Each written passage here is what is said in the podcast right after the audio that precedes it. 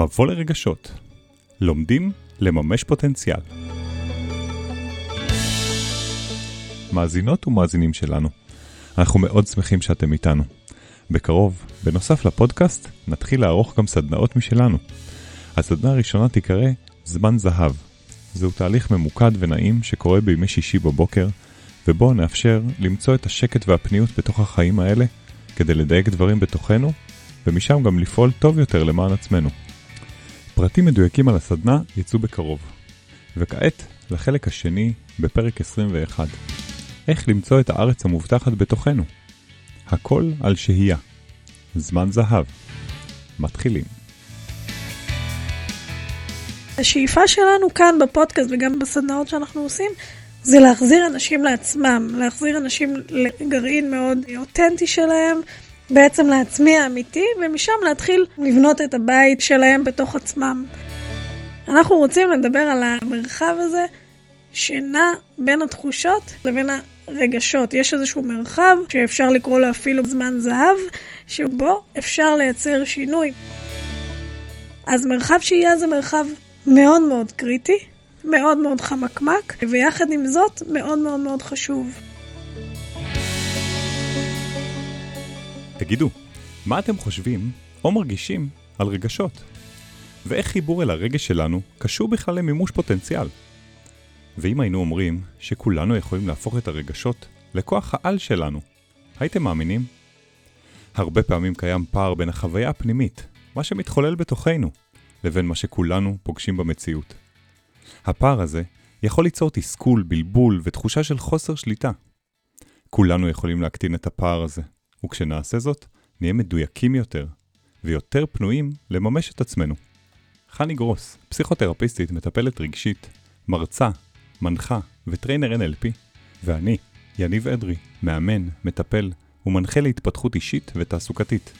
מביאים לכם את הצד היפה של עולם הרגשות, ומלמדים איך להפוך את הרגש מגורם מעכב, בולם, אולי אפילו מבלבל, לכוח ולמצפן המרכזי שלנו.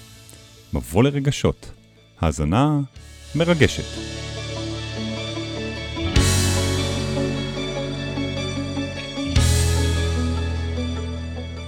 יש uh, משפט מאוד יפה שהדלי למה אומר, הוא אומר, יש בטבע ובביולוגיה שלנו רגשות הרסניים וגם רגשות בונים. אנשים צריכים להעניק יותר תשומת לב לפנימיות הזו, לא רק בעבור ידע, אלא כדי ליצור בני אדם מאושרים, משפחות מאושרות, קהילות מאושרות, ובסופו של דבר אנושות מאושרת. זאת אומרת שאנחנו צריכים ללמוד להתייחס לעולם הפנימי שלנו כדי בסופו של דבר להיות מאושרים. כי אם אנחנו נמשיך ונתעסק רק בדואינג, אני לא אומרת שלא חשוב להתעסק בדואינג, אבל רק בדואינג, ולא נבין מה ה being שלנו ונייצר ריחוק כל כך כל כך גדול מעצמנו, בסוף נהיה סוג של דמויות פלסטיות שמאוד דומות כאילו אחד לשני, אבל לא באמת מביאות את האיכות שלהם. ואנחנו מדברים פה על מבוא לרגשות, לומדים לממש פוטנציאל, כי בעצם הפוטנציאל של כל אחד ואחד מאיתנו הוא באמת שונה, הוא מאוד מאוד קשור לעולם הרגש, כי לכל אחד יש צרכים אחרים, רגשות אחרים, רצונות אחרים, ואם אנחנו לא נתעמק וניתן יותר תשומת לב לפנימיות הזאת, אנחנו פשוט לא נכיר את עצמנו, לא נכיר את החלקים בעצמנו, לא נוכל להביא את האותנטיות שלנו, ובסופו של דבר, גם לא נוכל לבסס חברה שהיא יותר מעניינת. ואני חושב שבחברה, אנחנו הרבה פעמים משווים את עצמנו לאחרים. ואם אני נתקל ברגש לא נעים, והחברה מסביבי לא נותנת לזה מקום ולא מכילה את זה, אז אני עוד יותר ארצה לחפף את הרגש הזה, או עוד יותר לחשוב שהוא לא לגיטימי. ולכן זה יהפוך אותנו לחברה הרבה יותר טובה, ולאנשים יותר טובים בחברה יותר טובה הזאת, אם אנחנו ניתן מקום לדבר הזה שממילא קורה. רגשות, כולנו מרגישים, וכולנו חווים ביומיום רגשות לא נעימים או לא פשוטים. מה שאנחנו הולכים להמשיך ולהגיד פה זה שדווקא בלא לחפף, דווקא בלתת מקום למרחב השהייה, יש פוטנציאל אדיר, לא סתם קראת לו זמן זהב, זה הפוטנציאל האדיר שיש בהתמרה של הרגשות הקשים, או של תחושות לא נעימות, או של זמן שנכפה עלינו להמתין, לטובתנו האישית. לגמרי. ויש פה ממש, חני, מתכון זהב להפיק מתוך היומיום שלנו יתרונות אדירים. יש איזושהי דעה שרגשות הם לא משהו שאפשר להסתמך עליו, שהם מאוד מאוד הפכפכים, שהם משהו שהוא, לא יודעת אם מוקצה, אבל אה, לא משהו מדעי שאתה יכול להגיד וואלה, זה עניין שצריך לעצור ולהתייחס אליו ברצינות. ואני חושבת שזה הפוך על הפוך, כי ככל שאנחנו מתרחקים מהמקום הזה, א', אנחנו הופכים להיות חברה מאוד לא סבלנית, מאוד אלימה, מאוד לא רואה אחד את השני, וזה מוביל למקומות בסופו של דבר גם לא יעילים, גם לא כלכליים, גם לא אנושיים, ומרחיקים אנשים אחד מהשני ומרחיקים אנשים מעצמם. ואני חושבת שהחברה שלנו הולכת ומבינה את המקום הזה שצריך לתת נכון. יחס אחד לשני, וכמה כוח יש ליחסים הבין-אישיים, במיוחד אחרי התקופה של הקורונה, אנחנו יכלנו לראות את זה. וברגע ש... גם הרגש יקבל את המעמד הראוי לו, שנבין עד כמה הוא כוח, אז נוכל למנף את זה גם לטובת התפתחות כלכלית וגם לטובת כמובן התפתחות חברתית.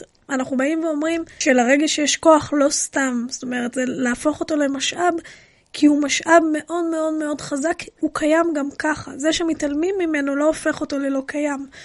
ואנחנו בעצם רוצים להביא לכאן שיטות שיכולות לדבר על הכוח שיש לרגש ואיך בעצם למנף אותו באמת לטובתנו ולא להמשיך באותה גישה שרגש הוא משהו שצריך לשים אותו בצד, להפריד בין שעות. עסקים לרגשות, נכון. בין uh, קבלת החלטות לרגשות, uh, יש רגשות שצריך לשים במגירה, לא, לא מחפשים כביסה מלוכלכת, מיליון ואחת דוגמאות שאנחנו יכולים להביא בעניין של רגשות ועל כמה הם לא טובים. לבוא ולשבור את הפרדיגמה הזאת ולהגיד, רגש הוא לא טוב, הוא רע, הוא קיים. וברגע שאנחנו באים מהנקודה הזאת ומאפשרים לעצמנו לשהות בתוך מרחב כזה של רגשות ולייצר מרחב שהייה, דרך שם יגיעו הפתרונות היצירתיים, דרך שם יגיעו הפתרונות היותר מותאמים לי ולאחר, וגם היותר מוצלחים. כי זה שאני לא מתעכבת שם, זה לא אומר שזה לא קיים. זה, זה קיים, וזה יתפוצץ באופן שהאוטומט שלי ייתן. אבל אם אני אאפשר לעצמי לרגע שקורה משהו שהוא מפעיל אותי, לברר עם עצמי מה העניינים שם, מה קורה שם, מאיפה אני פועלת. אז אני קונה לעצמי זמן זהב, או מייצרת לעצמי מרחב שבו אני יכולה להשהות את התגובה שלי, לטבול ביני לבין עצמי בתוך הביצה הזאת, להיות בתוכי, ולצאת ממנה אחרת, עם הרבה יותר זמן, עם הרבה יותר בחירה של מה להרגיש, איך להגיב, להבין מה קורה בתוכי. ולייצר לעצמי כל פעם טרנספורמציות אחרות. כשאנחנו מדברים על טרנספורמציה רגשית, היא קורית בתוך הזמן זהב הזה, היא קורית בתוך המרחב שהייה הזה, ומשם מגיעה הצמיחה שלנו כאנשים. אנחנו ממש באים ואומרים, הרגשות הם המפתח, לא סתם מותר האדם מן הבהמה, הוא הרגש, הוא היכולת גם לאבד רגשות, והוא גם היכולת לעבוד איתם ולהפיק מהם את הזהב, להפיק מהם את הפתרונות. אנחנו רוצים להגיד רגשות לא נעימים, הם לטובתך. ושם הפרס הגדול. זה לא סתם נקרא זמן זהב, זה ממש משהו שכשאדם נותן לעצמו את הזמן הזה ויודע להתייחס לרגש, ואת יודעת, דיברנו על זה גם בעבר, יודע להגיד תודה על רגש או לדבר עם הרגשות, שם יש רווח אדיר, ושם בעצם ההתפתחות האמיתית שקורית. כן, בתוך המרחב הזה יש לנו הזדמנות לפגוש חלקים בעצמנו. לפגוש חלקים שיובילו בעצם לחיפוש הזה שאני חושבת שכולנו מחפשים, או הרבה מאיתנו מחפשים לדיוק עצמי, שזה מפגש עם האני האמיתי שלנו. זה קורה שם בתוך מרחב השהייה. ואם אנחנו לא נותנים לעצמנו את ההזדמנות להיפגש עם החלקים האלה בתוך מרחב השהייה, אז אנחנו מרחיקים את האפשרות להיפגש עם עצמנו. זה יכול להיות נעים לעת עתה, לא להיכנס לשם, אבל לטווח רחוק, בסופו של דבר, אנחנו יכולים להרגיש שאנחנו חיים את החיים ליד ולא את החיים בתוך, או שבגיל מבוגר יותר לשאול את עצמנו מה עשיתי כל החיים, איך לא התעסקתי במשהו שאני אוהב, או איך לא הייתי עם הבן אדם הזה שאני כל כך נהנה להיות איתו, או למה ויתרתי על ההזדמנות הזאת, או איפה אני חי, באיזה מדינה, כאילו, יש... או איך אני, סליחה שאני כותב, אבל או איך אני משחזר דפוסים. כי יש משהו בדחייה של רגשות שמביא לשחזור של דפוסים. למשל, אם אני רגיל שכל פעם שמאוכזבים ממני לדוגמה, אני ישר מתפרץ וכועס. הדבר הזה הוא כנראה מזכיר לי איזשהו דפוס ישן שלי, שחוזר על עצמו וחוזר על עצמו וחוזר על עצמו. אם אני אלמד להתבונן, לדבר עם הדבר הזה, לשהות רגע, אני אוכל לאפשר לעצמי בכלל ריפוי למקום הזה, אני אוכל לשאול את עצמי, רגע, למה כל פעם שהוא מאוכזבים ממך אתה כועס? אולי יש פה משהו שהוא בא להראות לך משהו עליך? אולי אם תמתין תקבל מתנה אדירה שתוכל לפתח אותך. עכשיו, זה לא תמיד נעים להיות שם, לא תמיד אפשר גם לעשות את זה לבד, אבל אפשר לעשות את זה, ואני חושב שזה משהו שהוא בדיוק נועד לפתח אותנו. זאת אומרת שגם מפגש עם רגש קשה או עם משהו מתסכל, הוא לגמרי לטובתנו, אם אנחנו יודעים לשהות שם רגע. אתה מדבר בעצם על התוצרים של ריחוק מרגש. מה עושים התוצרים של להיות רחוק מהרגשות שלך? ואני חושבת שהתוצרים הם גדולים מאוד. זאת אומרת, ברגע שאנחנו רחוקים מרגש, אז יש איזושהי תחושה בעיניי של חוסר שביעות רצון תמידית. שה-well-being הוא נמוך, ואנחנו לא תמיד מבינים למה. כי אנחנו לא מבינים את התחושות והרגשות שלנו. יש, יש גם כל מיני תחושות של בלבול, של אה, קושי בקבלת החלטות, של מועקה, שאולי חוסר אונים, ביטחון עצמי נמוך. התקשורת בעצם ביני לבין עצמי היא לא ברורה. היא לא בהירה לי, ואני לא יכולה להסביר לעצמי מה אני צריכה ומה אני רוצה, וזה אפילו יכול לייצר ביני לבין עצמי מתחים שבסופו של דבר גם יכולים להוביל לפיתוח של מחלות אוטואימוניות של אה, סטרס ו- ומתח ולחץ, גם. וכמובן של קושי במערכות יחסים. וכל הדברים האלה זה תוצאה של בעצם חוסר אה, רצון להיפגש עם אה, קושי רגשי. או הפחד אולי להיפגש עם רגשות וישר להתנהג. כמו שאמרת, שאתה פוגש איזשהו משהו שמציק, מעליב, מפחיד אותך, אז אתה ישר מגיב באוטומט שלך. ואנחנו באים ואומרים, שנייה, רגע, כשאתה פוגש איזשהו משהו, והוא אולי אה, עוצמתי לך, או משברי, או חרדתי, או נפלא ונעים ולא מוכר, ואתה מרגיש אולי במרחב שהוא אה, חדש או מציף, שנייה בוא תעצור. ובתוך העצירה הזאת, תשים לב למה עובר עליך בגוף. זאת אומרת, איזה תחושות יש בגוף, מה קורה בתוך הלב, אם יש כבר פירוש, מה הפירוש שאני נותנת לדבר הזה, ולהתחיל ולאבד את זה. והצורות של העיבוד האלה דיברנו, זה יכול להיות גם דרך שיחה עם חברים, לא סתם אומרים ששיחה עם, עם חבר זה באמת זמן זהב. השיחה עם חברים גם לא חייבים תמיד ללכת לטיפול, בטיפול זה מה שעושים, עושים עיבוד של הרגשות, אבל גם עם חברים זה יכול להיות, זה יכול להיות גם בכתיבה של הדבר הזה, זה יכול להיות גם בציור של הדבר הזה, זה יכול להיות גם בפריקה של העניין הזה, גם בפעילות גופנית, אבל לתת זמן לשהות בתוך המרחב הזה ולהבין מה קורה איתי ולאבד את זה ולייצר מחשבות עוד לפני התגובה. חשוב לי רגע להגיד פה באיזה אטמוספירה אנחנו חיים בכלל ולמה זה נורא נורא רלוונטי לתקופה הזאת. אני חושב שהדור שלנו, התקופה הזאת מאופיינת ביותר סטרס ויותר בלבול בגלל שאנחנו יותר פתוחים ויותר מזהים כבר רגשות. זאת אומרת שיש כבר איזשהו פתח. יחד עם זה, התודעה עולה, שיטות הטיפול מתפתחות ויותר ויותר אנשים מבינים רגשות. יותר ויותר אנשים לומדים על עולם הרגש, יותר אנשים לומדים אימון וגישור ו-NLP ומיינדפולנס ומשתכללים כי יש לנו צורך לתת מענה וגם יש לנו פתיחות להבין רגש. כי זה דור שכבר לא הולך כמו עדר, זאת אומרת, זה דור שיותר מתעסק במה עובר עליו ומה הוא רוצה, ואני חושבת שלא סתם יש, כמו שאתה אומר, את הסטרס ואת המתח, כי אנחנו מין דור ביניים כזה. מצד אחד, ההורים שלנו חינכו אותנו להיות מרכז ו- ו- וכן לדרוש את הדברים שלנו עבור עצמנו. מצד שני, אני חושבת שלא כולם ציידו אותנו בכלים לאיך עושים את זה. כי כמו שאמרת, בדור הקודם הלכו לעבודה כדי להתפרנס, זה היה אולי דור המדבר, אנחנו כבר הדור שהגענו לארץ המובטחת ואנחנו כאן, אבל אנחנו בארץ המובטחת עם לא הרבה כלים. וזה לא סתם שהיום אנחנו מחפשים את הכלים האלה ולומדים את הכלים האלה בעצם כדי לגשת לארץ המובטחת בתוכנו. קודם כל, להכיר אותה ולהבין מה היא ומי, ואז בסופו של דבר לדעת איך לפעול לדור כבר, שיבוא אחרינו, הילדים שלנו, הם בעיניי הרבה יותר חכמים ברגשות, אני רואה את זה על, על הילדים שלי. בוודאי. כי ברגע שאנחנו מעבירים את התורה הזאת הלאה, ואנחנו גם נותנים את הכלים ומציידים אותם, אז הם כבר מכירים בתוכם הרבה יותר מקומות שאני הכרתי, או, או ידעתי לשיים אותם בתור ילדה. זאת אומרת, תמיד ידעתי שיש את זה בתוכי, אבל לא ידעתי לתת את המילים כמו שהיום אני יודעת לתת את המילים, או שהילד הקטן שלי יודע לתת את המילים, ולהתקדם עם הדבר הזה. אז אני רוצה להאמין שאנחנו נהפוך להיות, רוצה להאמין, כן? שאנחנו נהפוך להיות חברה שהיא פחות אלימה mm. ופ, ופחות uh, מרוחקת מעצמה ויותר סבלנית, כי אנחנו נהיה יותר מודעים למי אנחנו ומה הרגשות שלנו ומה אנחנו רוצים ומה אנחנו צריכים. הלוואי. אני חושב שאנחנו הולכים לשם, ואני חוזר לביטוי שלך רגע, מקסים, מקסים, מקסים, שהארץ המובטחת נמצאת בתוכנו. ואני חוזר למרחב השהייה, לאותה בועה, קפסולה של זמן ומרחב. זה קפסולה כזאת ש, שנמצאת בתוכי, ואני רוצה רגע לחזור ולהיות בתוכה. ואני רוצה שתכף שניתן דוגמה לאיזה יתרונות אדירים יכולים להיות לשהייה.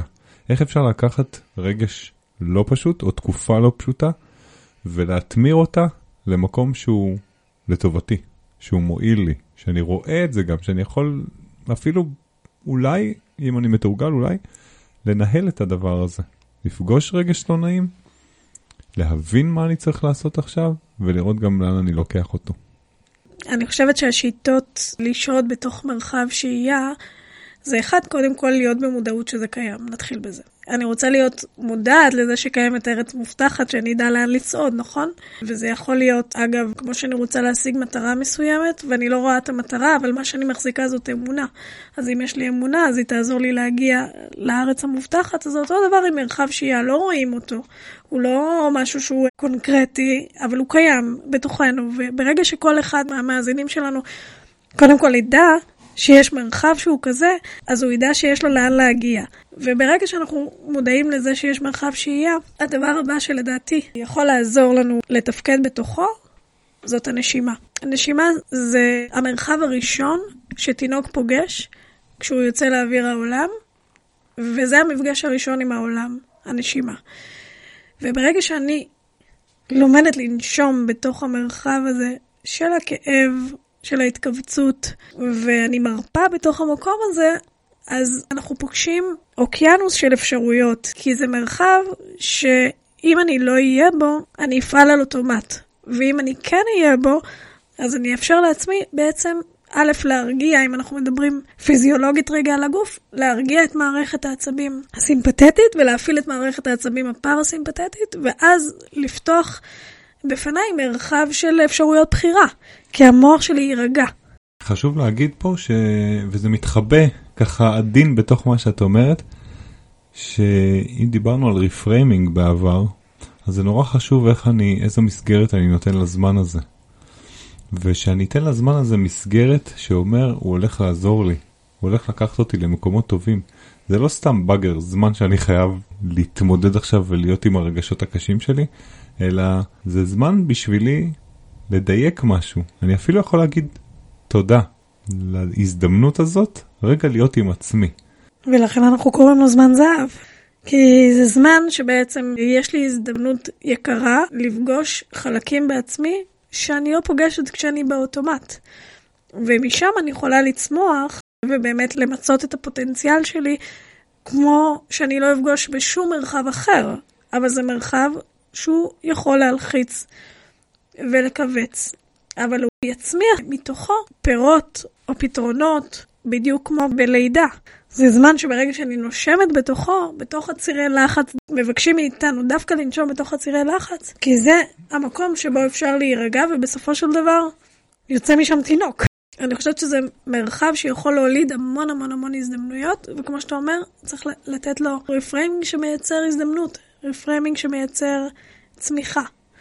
אני חושב שאחד הקסמים בנושא הזה, זה שהוא אפשרי בכל אה, זמן ולכל אחד, כשכל אחד בעצם יכול ללמוד לשהות ולשהות קצת. ואני חושב שחשיפה כלשהי, בוא נסתכל רגע על הרגש שלא יחלוף כל כך מהר, ובוא נשהה איתו דקה, או בוא ניתן לזה יום או שבוע רווח, ואז נראה מה עולה. אגב, כשאנחנו אומרים לעצור, זה לא לעצור ולהיות פסיבי, אלא לשהות, בדיוק מה שאנחנו מדברים עליו פה, ואז לראות איך בעצם מתחילים לקרות דברים, ותמיד תמיד זה קסם, תמיד מתחילים לקרות דברים. כמו שאתה אומר, השהייה הוא לא מרחב פסיבי, מרחב השהייה הוא מרחב אקטיבי, ולמה הוא אקטיבי? כי בעצם אתה אומר, אני לא סופר עד עשר בשביל לספור עד עשר, אני סופר עד עשר, והשאלה היא מה אני עושה בתוך המרחב של הספירה הזאת.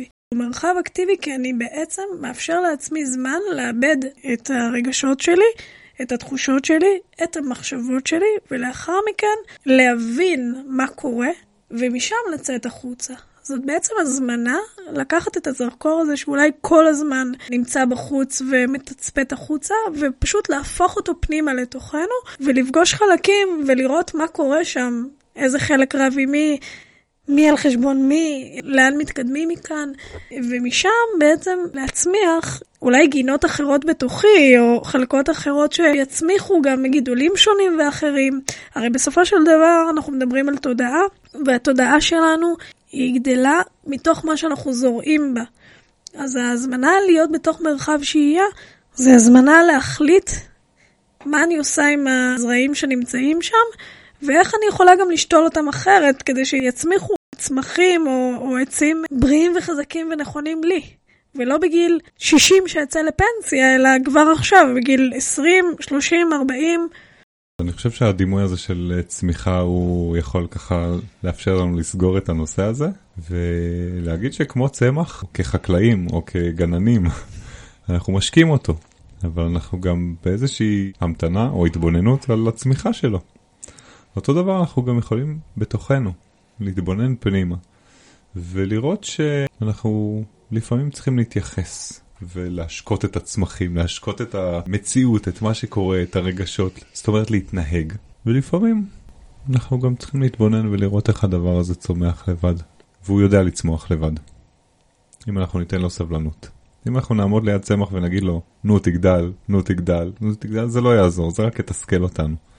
אבל אם נגיד, השקיתי, התבוננתי, יש כאלה שאפילו מדברים לצמח, נראה שהוא צומח לבד. בעיניי מה שדיברנו פה הוא ממש מבוא לרגשות אפרופו. אבל הוא פותח לנו פתח לאזור הזה שהוא לא נוח, אבל הוא גם מרחב הצמיחה שלנו, ואנחנו גם תכלס יכולים להפוך אותו לנוח. זמן זהב. עד כאן הפרק על מרחב השהייה, זמן זהב. בקרוב נערוך גם סדנה בשם זמן זהב. פרטים בפייסבוק שלנו, מבוא לרגשות באנגלית, ובקרוב גם באתר שלנו. אנחנו מקווים שהדברים שנאמרו בפרק הזה יכולים לעניין, או אולי אפילו לסייע לאנשים שאתם אוהבים ואוהבות. פשוט תעבירו להם, זה קל ועושה טוב. תוכלו לשמוע עוד פרקים, וגם לדרג אותנו באפליקציות השונות, ספוטיפיי, iTunes, גוגל פודקאסט, ובקרוב גם באתר שלנו. מבוא לרגשות. האזנה מרגשת.